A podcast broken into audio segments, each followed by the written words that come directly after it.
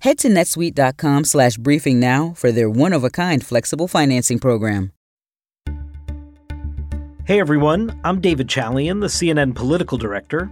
This is the CNN Political Briefing.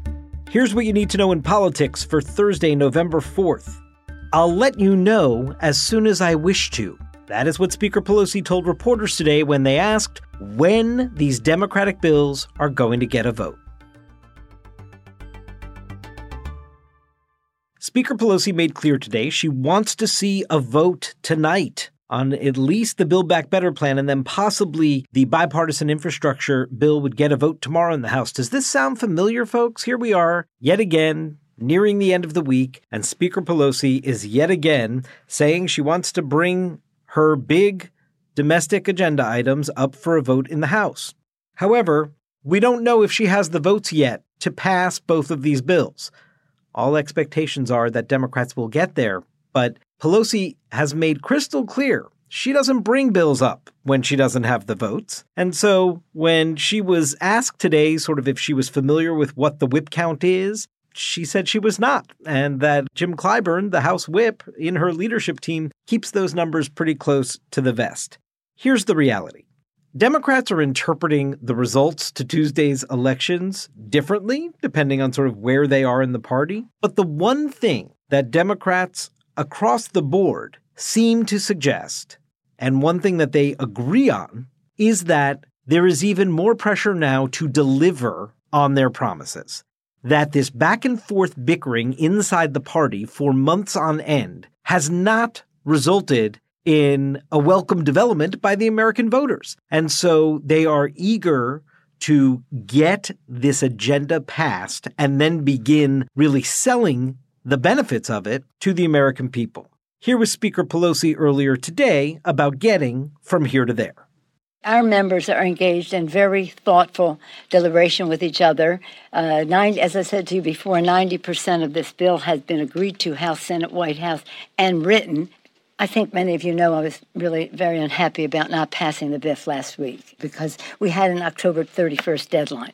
So now we're going to we're going to pass both bills, but in order to do so, we have to have votes for both bills, and that's where we are.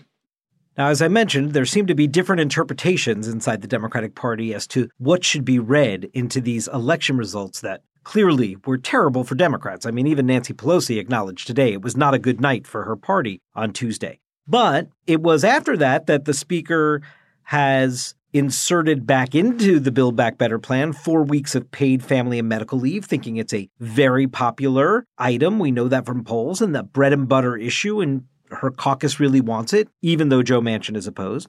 There's the prescription drug price reform that was left out of the framework announced last week, but now the speaker is trying to work it back in, and the state and local tax deduction, which is critical to some of Pelosi's caucus, especially those from heavily taxed Northeast states. So that is interesting to see her try to put those things in, make the bill bigger. Now, today they rolled out evidence from economists and from various organizations saying that there is proof that the bill is fully paid for. But let me just read you a quote from Abigail Spanberger, She's a congresswoman from Virginia. This is what she told the New York Times about Biden, his agenda, and how Democrats should respond to Tuesday night's results. Quote, nobody elected him to be FDR. They elected him to be normal and stop the chaos.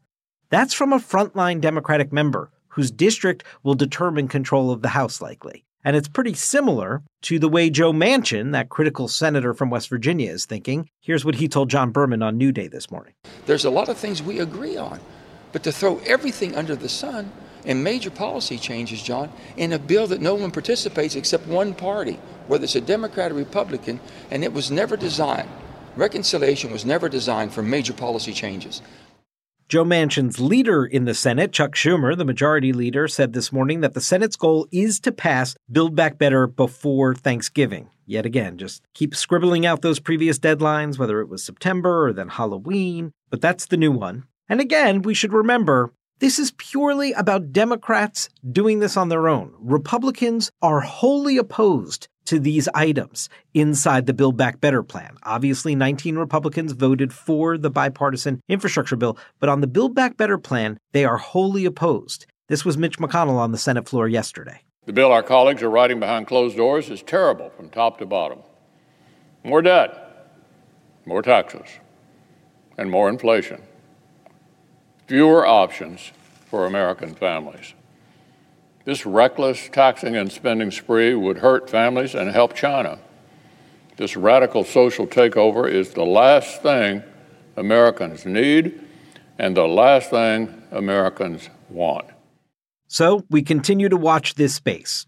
If indeed you see a vote on the House floor on Build Back Better starting tonight, you can be assured Nancy Pelosi believes she has all the votes she needs to move forward on that bill in its current version. Even if the Senate is going to end up taking some stuff out, like Joe Manchin is not going to support a bill with paid leave, she's going to have her members on the record voting for it. So if you see that bill come up tonight on the House floor, you could be pretty assured it is going to pass.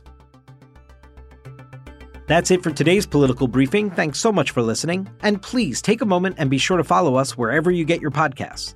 We'll talk to you tomorrow.